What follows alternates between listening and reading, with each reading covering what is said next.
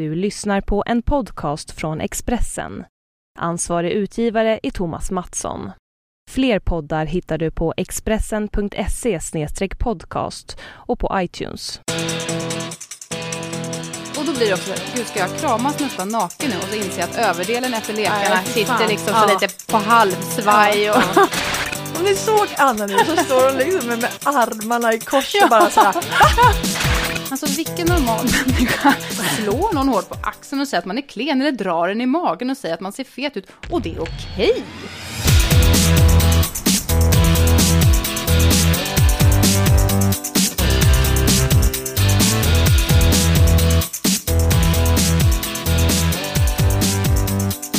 Dags för avsnitt nummer nio av eh, Anna och Pams podcast Sport och sånt. Välkomna! Välkomna, här står vi mitt i början av juli.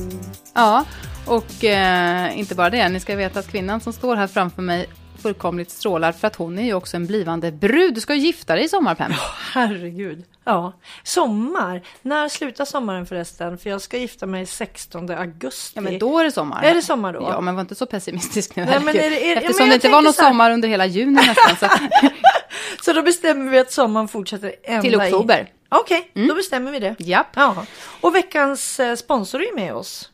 Ja. Secure. Som Ja. vanligt varje poddavsnitt.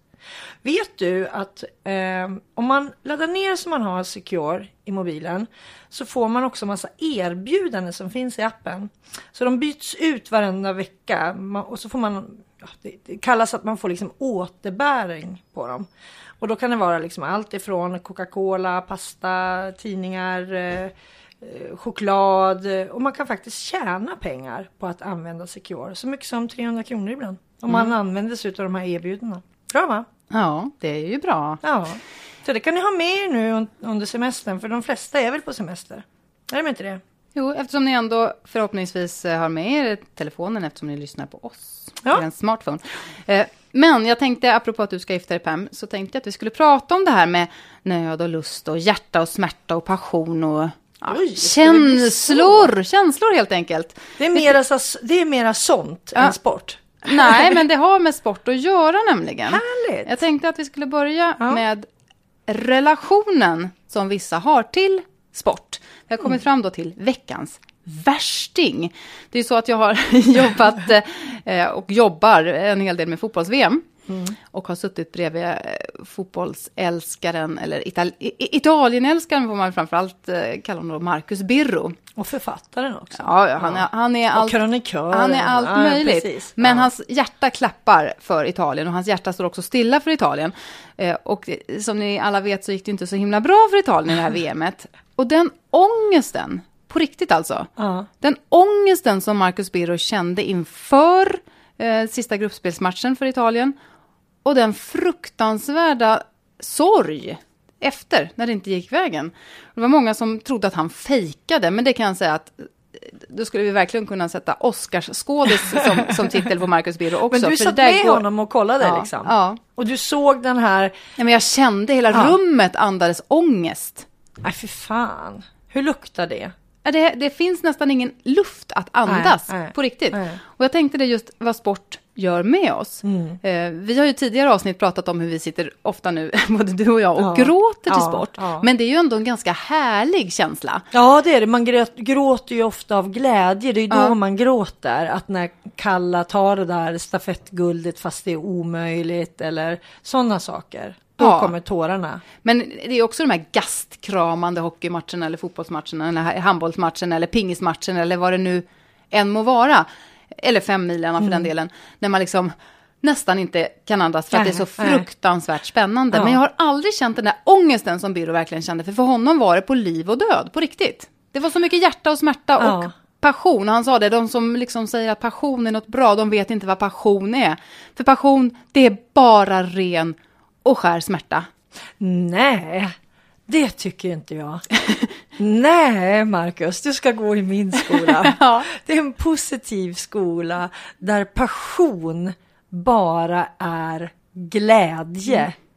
Jag gråter jätteofta när det är bra händelser. Jag gråter faktiskt mindre ofta när det går dåligt. Jag kan Då inte biter du ihop istället. Ja, ja, men då blir jag liksom så här krigar-Pam. Men den här passionen för idrott, den kommer sig när det omöjliga blir möjligt. Det blir liksom inte den, den här tvärtom-ångesten som jag skulle säga att Marcus Birro har drabbats utav. Den lider inte jag utav. Utan jag får liksom den här äh, pulsarna börja bränna när det ser ut att gå en väg som man inte trodde och som man, men, men som man hade hoppats. Ja, men när det är tvärtom då? Som för honom och för hans Italien. Ja, vad gör han då? då? När man har hoppats så mycket, menar jag. Och sen så bara ser man att, nej. Nej, men då blir det mer en sån här, då blir det, för mig i alla fall, då blir det mer en tomhet. Men ingenting som egentligen berör tårkanalerna om man Du mår inte så dåligt. Nej, jag börjar inte böla för att Sverige missade fotbolls-VM till exempel. Men är det för att du inte är riktigt tillräckligt intresserad då, menar du? Eller är det... Jag vet faktiskt inte, Nej. men det kan ju vara det. det. Men det finns ju vissa matcher. Jag kommer ihåg, jag låg i, i soffan och kollade när Sverige spelade, det här var på 90-talet, när, när Benga Johansson hade svenska handbollslandslaget. Och de spelade en superspännande, superviktig match i VM. Och jag var för en gångs skull inte på plats, utan jag låg som sagt i tv-soffan hemma och kollade. Och det var liksom så här, det var så fruktansvärt jämnt. Och jag grät när vi gjorde mål och jag skrek när vi fick en i baken. Och jag grät igen. Och det liksom bara kom. Och det bara liksom, jag var bara, jag var bara passionen. Liksom, det var bara jag och, och, och la- laget och tvn och jag och, och liksom gråt och sådär. Ja, men så det. Det är men, ju- ja men då vann vi ju. Ja, du ser. Ja. Men vad hade hänt då? Ja, men ju- efter den här berg och dalbanan, känslomässiga berg och dalbanan du hade varit med om. Om det dessutom då hade Men jag förlust. tror att jag hade slutat gråta då. Utan liksom, då hade det blivit så här, ah fan vad synd. Jag, tror, jag är ingen sån som går och grämer mig över sådana saker. Faktiskt. Nej. Jag, alltså jag tror, om det är som du säger, att Marcus Birro har den ångesten, vilket jag naturligtvis Nej, men tror, han sa som det. in- sagt det. Ja, ja, men han sa det att det är nästan så att jag hoppas, sa han innan Italien hade Ja. åkt ut. Det är nästan så jag hoppas att Italien åker ut. För jag orkar inte med det här Nej. inför varje match. Ja. Men sen så, när Jag de väl det- hade åkt ut så toppen. Jäkla skit liksom. Ja. Nej men då tror jag att han är väldigt unik på det sättet. Tror du det? Ja, det för jag tror jag. tycker, Men har du gråtit för Nej. att Sverige eller liksom AIK eller Djurgården eller Hammarby eller vilket lag som helst åkt ur eller förlorat en viktig match? Har du gråtit då? Nej, det har jag faktiskt inte. Men det finns, jag har ju ändå suttit bredvid och varit med eh, såna här extremt dedikerade personer som ja, men har lagt upp sitt liv på just det här. Ofta är det ett lag det handlar ja, det, om. Ja, det är det. Eh, och lever sig in så att, så att liksom ett lags motgång är en personlig motgång och ett personligt nederlag som tär så oerhört. Ja, men det kan jag ju känna när jag själv har varit med i laget. Mm. Som handbollsspelare till exempel, eller när jag var tränare för flera olika handbollslag uppe i Hudiksvall. Då har man ju en, hel, en helt annan passion. Då kan man ju liksom få den här klumpen i halsen även när man förlorade. För att man liksom vet att fan vi var så lär, nära. Och man har ju varit på planen och kämpat järnet liksom. Men som åskådare, nej, jag har nog... Nej, då har inte jag den passionen på det sättet. Min passion är bara glädje. Men vi kan ju ändå konstatera, eh, förhoppningsvis så mår inte alla lika eh, dåligt. Nej. på, men, men det vi kan konstatera är ju att, att sport, i alla fall Det rör. Att, ja, något oerhört. ja, ja, ja. Och, och Gud. eh, verkligen, eh, de som är som vi, Ja. eh, är intresserade, får ju alltså en sån känslomässig, eh, ja, sådana känslor, känslor som svallar, alltså Mm. både om det är som sagt, det kommer tårar och det kommer Mm. skrik och det kommer glädjerus och det är hjärtklappning och det är hår på armarna Ja, som reser ja, sig ja. och det är hopp och det är förtvivlan och det är men det här tycker jag är Ja. härligt att kasta sig mellan det här. Men jag har, jag har faktiskt aldrig heller gått ifrån, för det gör min svärmor. Ja. När det är för spännande när Tre Kronor spelar till exempel, och, och det är liksom står och väger, då, om det är straffläggning, Ja. då går hon. Då sticker hon. Ja, hon kan inte titta. Ja, men sånt där, alltså det, det där höll jag på med. Och nu låter det som att jag är hundra år, kanske jag är snart. Det känns som det är kroppen i alla fall. Men när Ingmar Stenmark åkte och du vet man fick ledigt från skolan, skoltimmarna och så samlades man. så Då- gammal är jag också. Ja, vet men, det tycker jag känns skönt. Då vågade jag nästan inte titta. Nej. Faktiskt. Ja, fast det är skillnad att nästan inte våga titta, så Ja. är det ju. Man, Ja, jag gick orkar inte ut nej, liksom. Man orkar ju inte andas, orkar nästan inte titta. Nej. Men jag tittar ju, för att det är ju för spännande för att missa. Ja. Så känner jag. Ja. Jag skulle aldrig kunna gå ut. Nej, nej. Nej, jag kan inte komma ihåg att jag har gjort det heller. Nej, men det, det, det, det var nästan. Du vet, man, man sätter handen Ja. framför ögonen, men så öppnar Särar man på lite, fingrarna. lite som en sax sådär. Ungefär som man tittar på skräckfilm. Man vill inte se, men man måste ändå se. Ja, men det är det som är så und- Det är därför som jag är ett, ett sportfreak. Ja, För jag ja. älskar ju att bli så berörd. Ja. Jag älskar ju dem när det är så spännande. Ja, men jag, ja men precis, men då ska det vara så här feel good sport. Jag tycker Marcus ska liksom gå över till bara sånt som är feel good. Och nu veckans... bästa. Eh, det är ju så att en ny studie visar att fysisk aktivitet i naturen är den bästa träningen för den mentala hälsan. Rapporten som nu eh, eh har kommit visar att hjärnans stressnivå kan sänkas med upp till 50 procent vid träning i just naturen. Och det är det, jag tror, han är ju så stressad så att hjärnan, han mår dåligt liksom. Eh, men det här med, med just, alltså det är inte alls samma effekt om man går på gym. Nej, jag vet, det där har vi faktiskt skrivit om i Topphälsa också. Det är en studie som jag tror gjordes i Skottland. eh, Mm, i tidigare- Glasgow. Ja, Ja, precis. precis. Tidigare i år. Och den där är superintressant. Jag har skrivit om den där. Eh, jag tycker själv att det är ganska självklart. Men vissa saker måste man ibland få på pränt. Mm. För att det självklara ska gå in. Jag menar, det säger ju sig självt att om man springer ute där man känner liksom vinden, dofterna, eh, man ser olika saker runt omkring. Man känner liksom Fast materialet. det är ju inte alla som tycker om att vara i skogen. Nej men du Det kan ju springa det. på asfalt också. Du kan Mm, springa nej. i, i sanden eller Ja, vad som fast det helst. ska vara tydligen i områden som har mycket träd och gräs. För Ja, det är kan det som sitta lugnar bredvid. ner oss. Men det kan, det kan vara bredvid. Du behöver inte springa rakt in i skogen. Du kan springa utanför i utkanten av skogen. Men det är just det där kanske suset, gräset och träden, Ja, men det, det- som, den som har den här också. lugnande effekten på stress, eh, stressnivån i hjärnan. Ja. Nej, men och så jämför du det med att springa på ett band inne på ett gym. Där får du ju inte alls, alltså då sitter du för det första så springer du ofta, åtminstone som, som jag har sett, och tittar på en tv-skärm. Ja, annars blir det så otroligt långtråkigt att inte ha något ja, annat att titta ja. på. Och då, sitter, då är det som att springa och titta på tv. Mm. Och det ger ju liksom inga endorfiner på samma sätt. Om man inte som- ser en bra match eller något. Ja men det är ju, ofta så är det ju dag-tv som rullar på liksom. Det är ju inte så att man får välja. Åh, jag skulle vilja se Sverige-Västtyskland 74, har ni den eller? Nej, men OS nu i år var ju under dagtid. Ja, ja, precis. Men då får ni ju välja, då blir det proppfullt på gymmet då. ja. Nej, men alltså jag, jag tror på det. Jag tror att det är jätteviktigt att träna utomhus för att få ta del utav liksom naturen. Men jag tror man blir syresatt på ett annat sätt också. Ja, det, helt klart. Få lite finare rosor på kinden än, än svett, svettrosorna från gymmet. Kanske. Ja, det tror jag också. Nej, men och sen så har du ju olika väder då också när du är utomhus.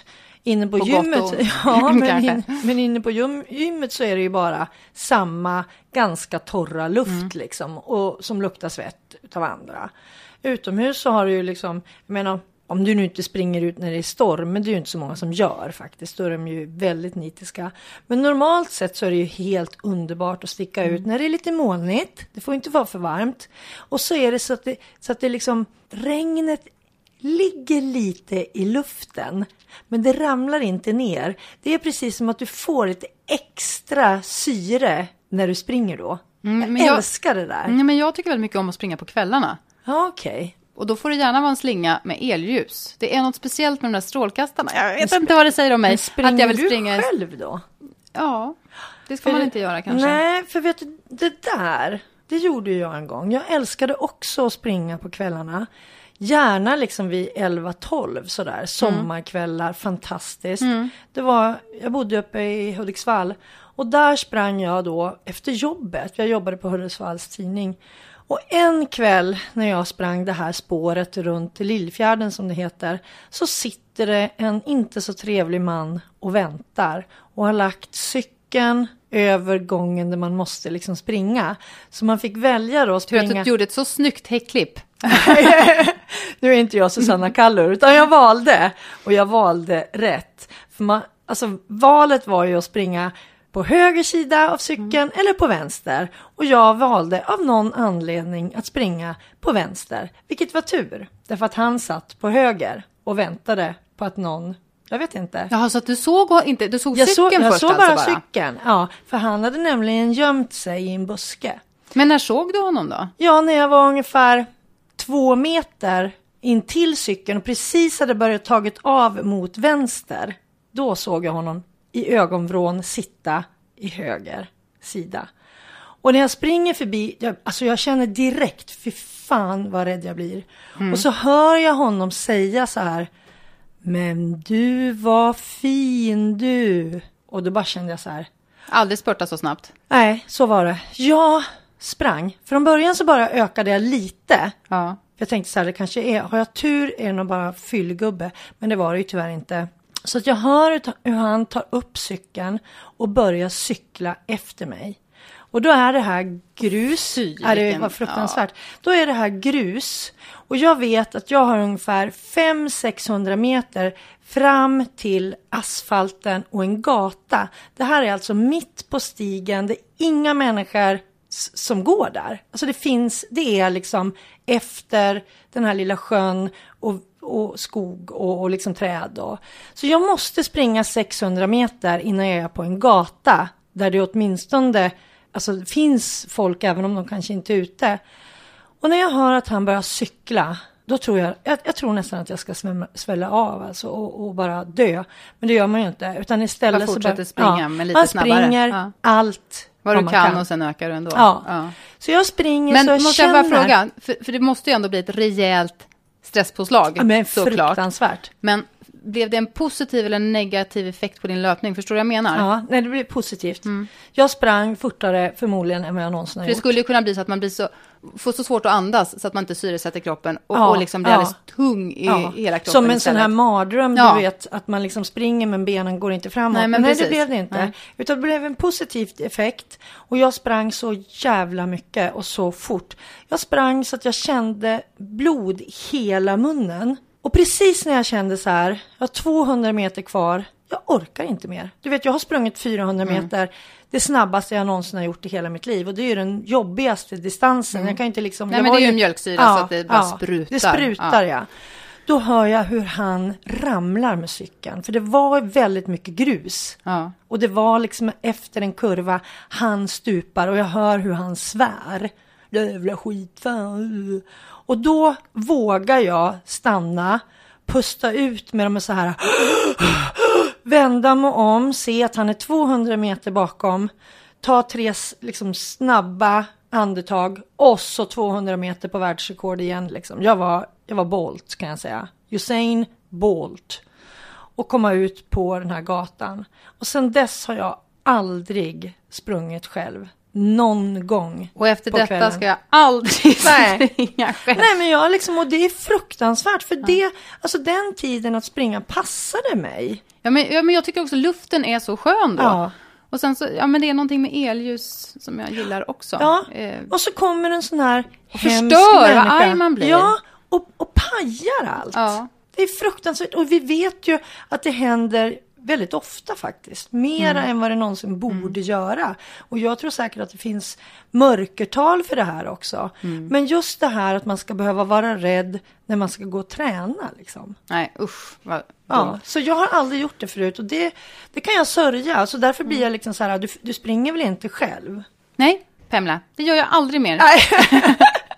Nu blev det så här dyster stämningar liksom. Men du, kan du springa på morgonen? Ja, ja kan jag. För att jag måste ha frukost. Jag kan inte springa utan frukost i magen. Och sen så är jag sådär känslig för mat. Så att jag kan inte springa för tätt inpå. För då får jag håll direkt. Ja, men det, jag är också jättekänslig. Men jag, eh, och jag behöver också frukost. Men jag tar en kopp kaffe och sen sticker jag ut. Vadå, kaffe till frukosten liksom? Ja, Det räcker? och- ja, men och grejen är med kaffe nämligen att den väcker kroppen. Så det är bara nyttigt för dig att ta en kopp ka- kaffe. Mm, du vet att jag har börjat dricka kaffe nu? Ja, det tycker jag är 40 år tog det.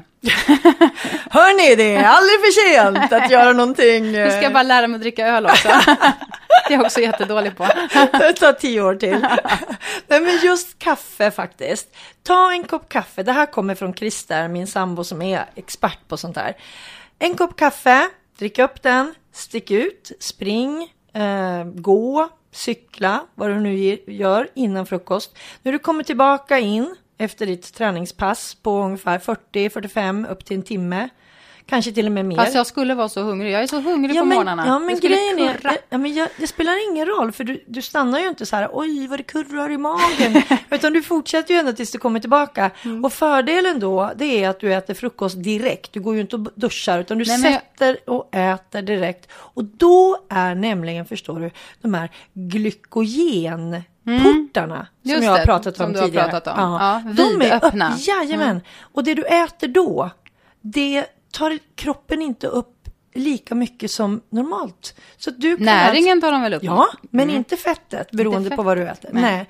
Så att du kan äta mer då utan att lägga på dig om du liksom är rädd för det. Ja, fast det är, inte, det är inte det som är mitt problem Nej, det vet jag verkligen, men men, men det är att mitt problem är att jag, mitt problem, alltså jag tror att jag har svårt att, att kunna ta ut mig om jag liksom inte har, känner att jag har någon energi.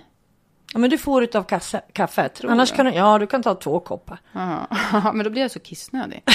Det kanske också, nu har jag redan avslöjat att, jag, att det tog 40 år innan jag började dricka kaffe, så då förstår ni hur gammal jag är. Snart 41, imorgon. Ja, Men- precis. men- Grattis i förskott! Att börja bli kissnödig när jag springer liksom. ja. Vad är det för något? Ja. Är det ett ålderstecken? ja, det är det. Åh, vad hemskt. Vad hemskt. Men jag får... får- Nej, men det tycker jag är fascinerande. Blir du verkligen Ja, det? det blir det jag. blir inte jag. Nej, det har jag aldrig blivit heller förut. Nu blir jag det. Ja. Fast Det är jag, nu 40 springer plus, ja, liksom. Det är kanske lika bra att jag inte kan springa. Jag kan ju fortfarande inte springa. Men jag går ju få behandling nu eh, hos en kiropraktor som skjuter mig med en pistol på hälsenan. Jag tänkte ju säga för kisseriet eller Nej, för... ja, kanske skulle behöva söka hjälp för det med. Men jag hoppas att det hjälper. Två Ja. gånger i veckan går jag och det är jätteont. Så jag hoppas verkligen att med ont ska ont förgå så att Ja. det här blir bra snart. Men det är hälsenan vi pratar om då så att vi inte ska liksom missleda. Nej, Nej. och det är ingen riktig pistol. Nej, Det är någon typ, det är någon typ av chockvågor hon skjut, skjuter i mig. Det var jävla tur att det var en riktig pistol. Man kan inte vara nog tydlig. Nej, det är bra. Nu vet ni det. Nej. Eller pickadoll som jag trodde att det hette ända till upp till vuxen ålder. Jag Ja. trodde verkligen att det hette det. Och nu veckans... Hemska! Eh, det är nog många av er som simmat Vansbrosimningen som kanske tycker att det var veckans hemska, de här tre kilometrarna. Eller ve- veckans Men- bästa. Men veckans bästa sä- säkert också. Men det ska inte handla om Vansbrosimningen. Eh, även om det är ju väldigt aktuellt. Rekorddeltagande i år, även där. Vi har ju pratat Ja, i våra ja. poddar om vad folk eh, tävlar eh, mycket. Eh, är med på olika cykellopp och löplopp och även då sim, simlopp. Och det heja heja säger vi. Men det som jag har reagerat på är att det är en text som har spridit sig över hela världen faktiskt. En amerikansk sajt som har lagt upp det här med att framför allt mammor så ofta sitter vid strandkanten eller vid poolkanten och skyler sig. Eller för den delen sitter och viftar med tårna och ser lite fina ut. Istället för att bada med sina barn. Och den här texten har alltså delats över 100 000 gånger och fått massor av kommentarer och satt väldigt mycket känslor i svallning. Vad Eh, handlar den om då? Nej, men därför att det är, så Varför många, det är så många som känner igen sig. Och, de skäms så mycket över att, att visa sig i baddräkt eller bikini eller skvalpa runt där med... Eh, alltså, det är deras hatplats på jorden att sitta, eh, att vara vid, vid vatten. Och, bara för att man är tvungen att vara så lättklädd. Hmm. Det är en rädsla de har. De liksom ser med skräck fram emot säsongen. Det är liksom så här uh, bikini och strandångest som du Ja, pratar om jag egentligen. gånger 70 tydligen. Ja. Eh, Men det här är då en amerikansk sajt som har lagt ut och det är mycket amerikanska, men även australiensiska mammor framförallt och som har kommenterat, Ja. eller kvinnor. Eh, Men jag tror att det är så i Sverige också. Ja men gud, det är helt Har vi lika, om. lika osund... Eh, Kroppskontroll ja, eller men vadå? precis. Kropp, mår, man så då, mår man så dåligt över sin kropp även här? Så, Ja. att, så att man låter bli att leka med sina barn under bar- Ja, det tror jag säkert. Det tror jag, det tror jag helt säkert att man gör. Jag tror att liksom många kvinnor mår ju dåligt. De, de tittar på sig själv i spegeln och så hittar de någonting som de inte tycker om och så fokuserar de på det de inte tycker om. I, istället för att fokusera på det de faktiskt har som är väldigt snyggt. Ja, eller för att inte fokusera på någonting Ja. annat än att leka med barnen i vattnet. Ja, ja Kanske. precis. Ja. Men grejen är att det, det där är ju liksom en självförtroende-grej om jag ska vara riktigt ärlig. Och jag tror liksom att det är ju väldigt utlämnande att gå runt. Det är ju inte riktigt natur, naturligt egentligen Nej. att gå runt eh, i bikini bland andra människor som man kanske i andra sammanhang är väldigt uppklädd inför. Jag kommer ihåg faktiskt för två somrar sedan där jag kände mig helt fel. Jag var, eh, ja, men jag var på stranden med mina barn och en kompis och de lekte och jag gick, ja men du vet man går runt och sådär. Jag brukar inte bry mig så jättemycket. Men då gjorde jag det nämligen. För då kom helt plötsligt Vladimir Smirnov Åh, gamla och, längdåkaren. ja, men precis. Och de som kommer ihåg honom vet ju att han numera bor i Sverige. Va? Under början av 90-talet. eh, En av världens bästa längdskidåkare och tagit massa eh, medaljer på VM och OS. Och jag bevakade honom väldigt mycket när jag jobbade på Sundsvalls Tidning för han tävlade för Stockvik. Och då, jag menar det är vintersport, man var ju alltid så otroligt påpälsad. Och mössor och liksom hur tjocka jackor som helst och sådär. Och så kommer han och går där i badshorts och tröja har han. Och så känner han igen mig, för jag känner igen honom direkt. Men jag tänkte så här, han känner ju inte igen mig, det var jättelänge sedan. Men det gör han. Så han stannar, vilket gör att jag liksom måste gå fram i bikini. Och jag kände mig så jävla obekväm i det. Ja men gud, så där. Nej men ja. liksom, ja men fattar du? Ja, ja. Vi, liksom, det kändes så här, eh, det här är väl lite opassande ändå. Alltså lite så. Ja. Mm. Han kom ju med sin fru och sin dotter. Och jag står där i bikini. Alltså, Såg han den- lika vältränad ut fortfarande? Ja, det gjorde han. Ja, det hann du ja, det hann jag. Nej men, nej, men liksom, han kanske inte tänkte på det. Nej. Men jag Ja, tänkte men jag vet, på det. Jag var faktiskt eh, en gång i veckan tidigare och badade mina barn på badhus. Mm. De älskar vatten och jag tycker också mycket om att bada.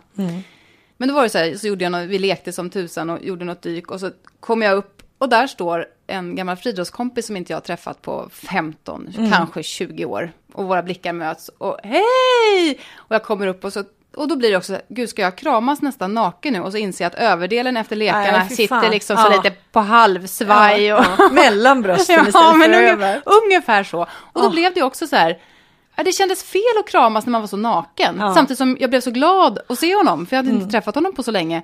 Men, men just det här, och så liksom, ja, jag blev också generad och Ja. skulle försöka rätta till och rätta på. Ja, men, ja.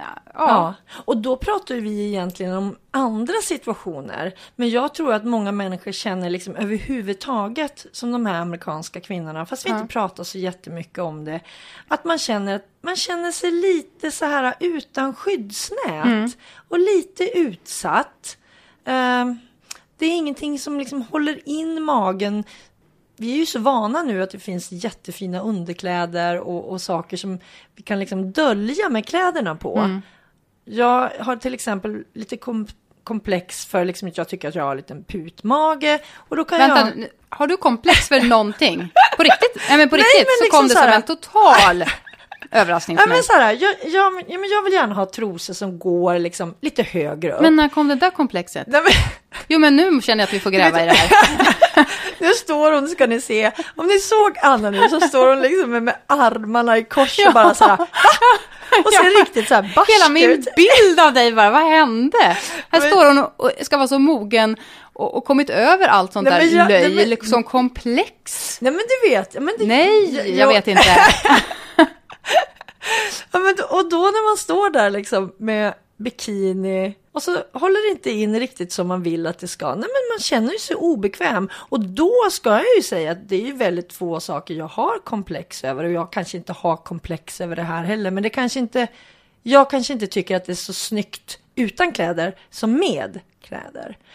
Och om man då kanske har riktiga komplex, man kanske har en övervikt som man inte tycker om, man kanske har ett R efter ett kejsarsnitt eller det kan ju vara vad som helst som man hakar upp sig på och som ingen annan tänker på. Men är det inte väldigt sorgligt att det får ta över handen Jo, så mycket? att så att barnen inte får minnen av att, åh, när jag och mamma badade, utan när mamma hon satt där på filten. Ja. Och, Men det, de kan, det kan också vara så här faktiskt. Jag badar inte heller och det är för att jag tycker det är för kallt. Jag badar bara utomlands. Ja. 20 grader, nej. Tack. Kom igen nej då. nu. 25 grader varmt, ja tack. Utnyttja det där putet på magen, underhudsfett, du slipper frysa, perfekt. Du, det funkar inte så. det funkar inte så riktigt. Nej, jag tycker det är för kallt. Ja. Bada får de andra göra. Mm. Ja, ja. Eh, men jag tycker ändå att det är sorgligt. Jag hoppas verkligen att, eh, att man kan kasta bort alla sådana där komplex. Ifall att det nu är så att man vill bada. Ja, Mm. ja, men det, ja, men jag tror som sagt att det där är nog lika världen över. Det handlar inte bara om australiska eller amerikanska Men man kvinnor. förstod ju eftersom det hade delats över hundratusen Ja, gånger ja, att ja. det Att är ett problem för många. Ja. Ja.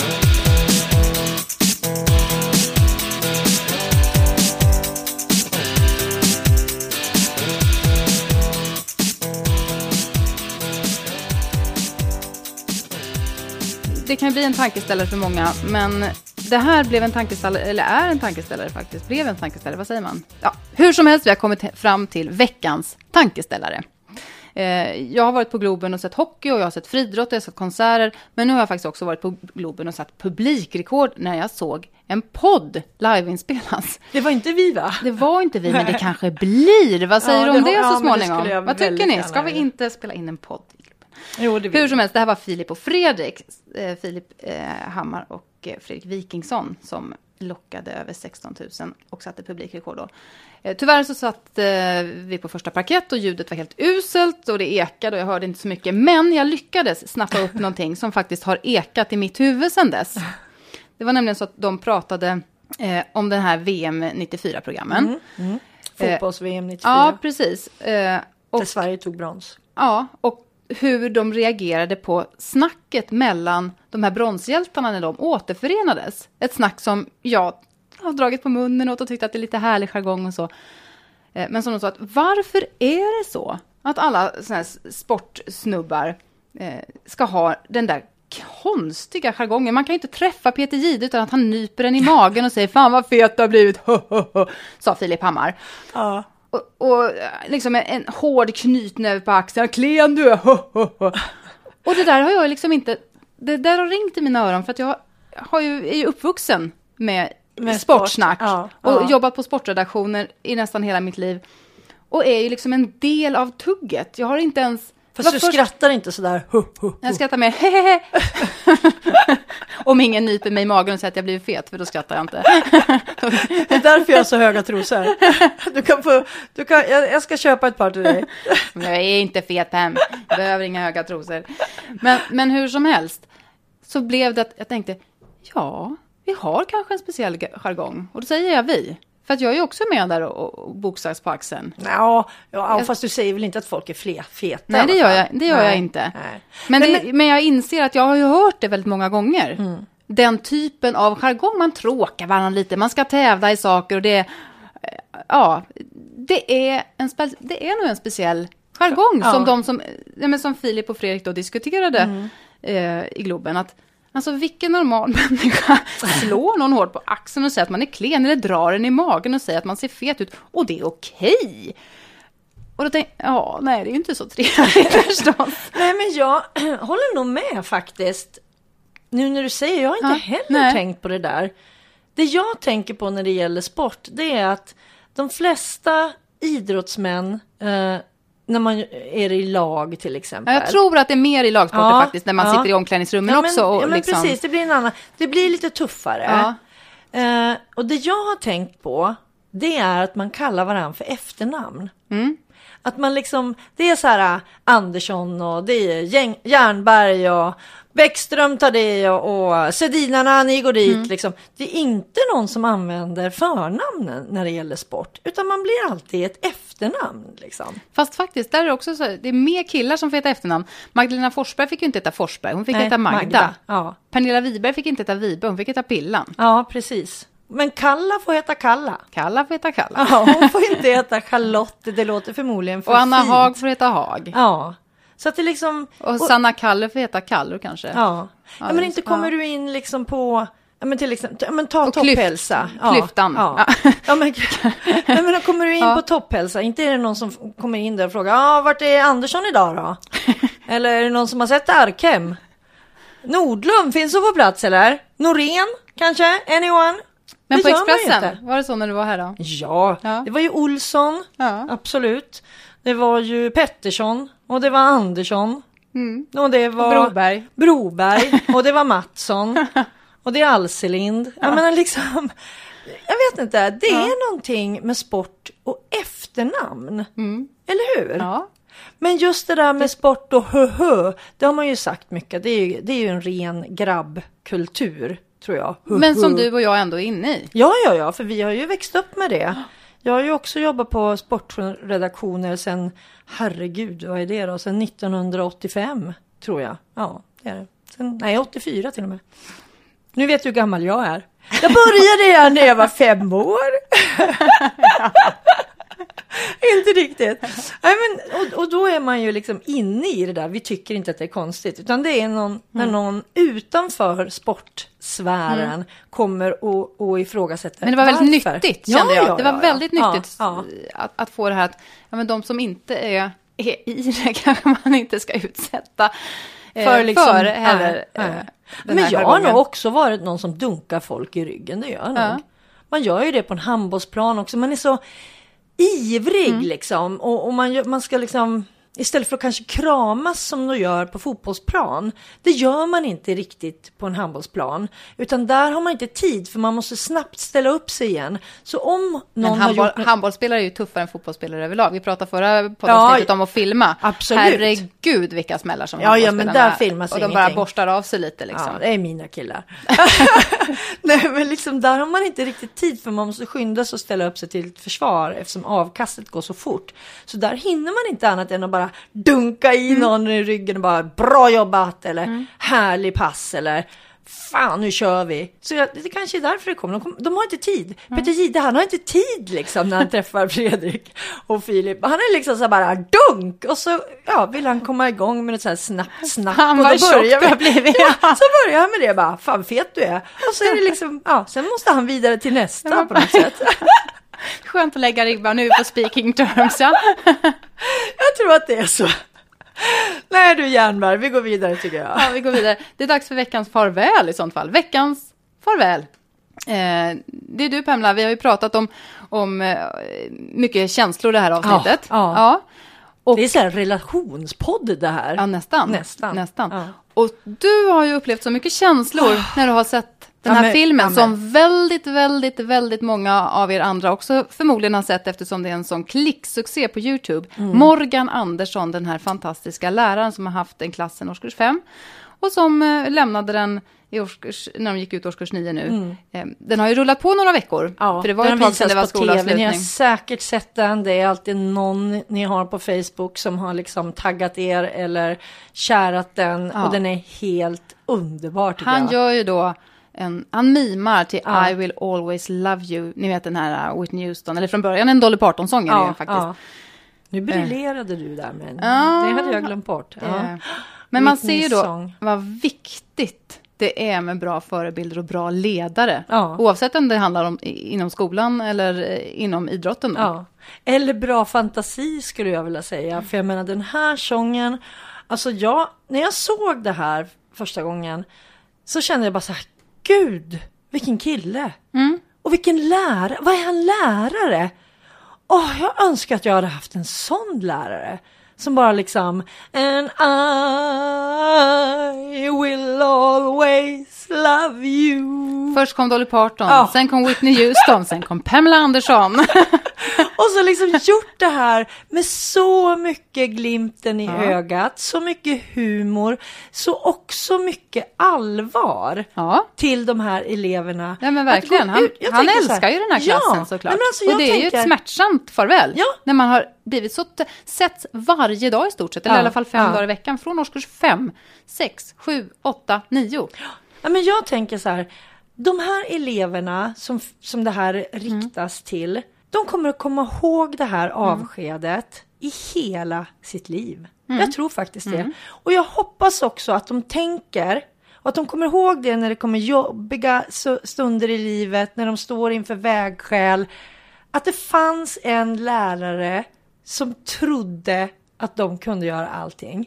Och att han verkligen tyckte om dem. Och att de liksom, att de har faktiskt fått en sång till sig. Att Och för inte så- vilken sång som helst Nej, då då. och även om det är lite skämt och det är lite glatt och det är lite skojfriskt och sådär, så är det faktiskt på allvar. Och jag tror att man ska bli bättre på att ta till sig de där stunderna i livet och bära med sig dem.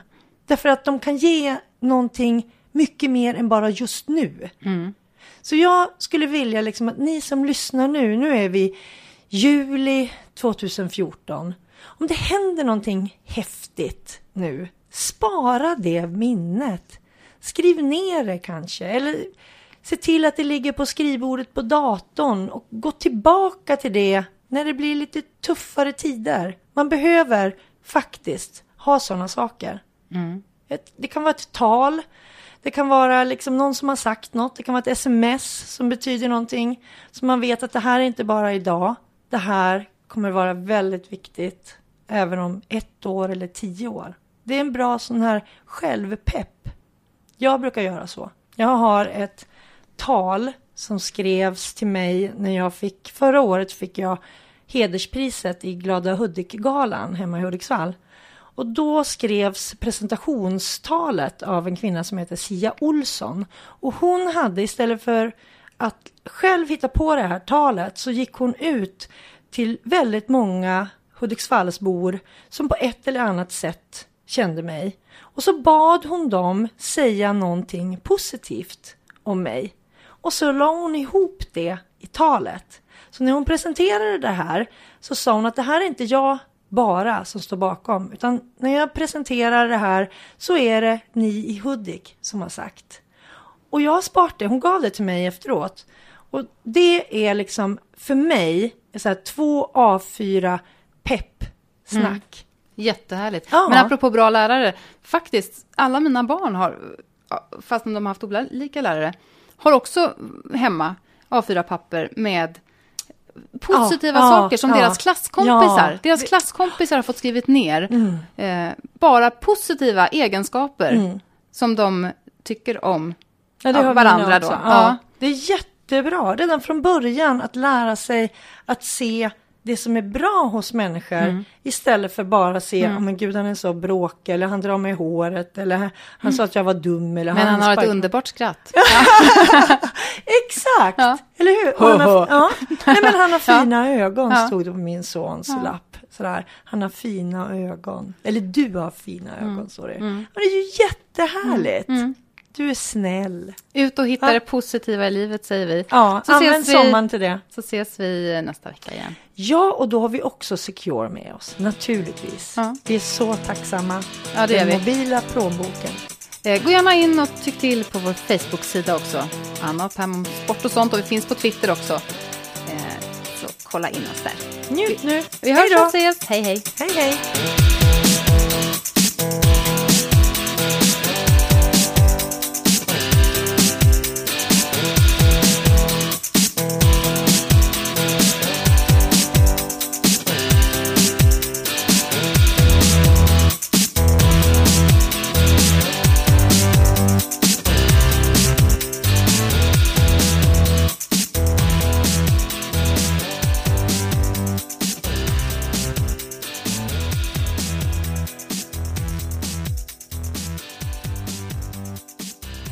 Du har lyssnat på en podcast från Expressen.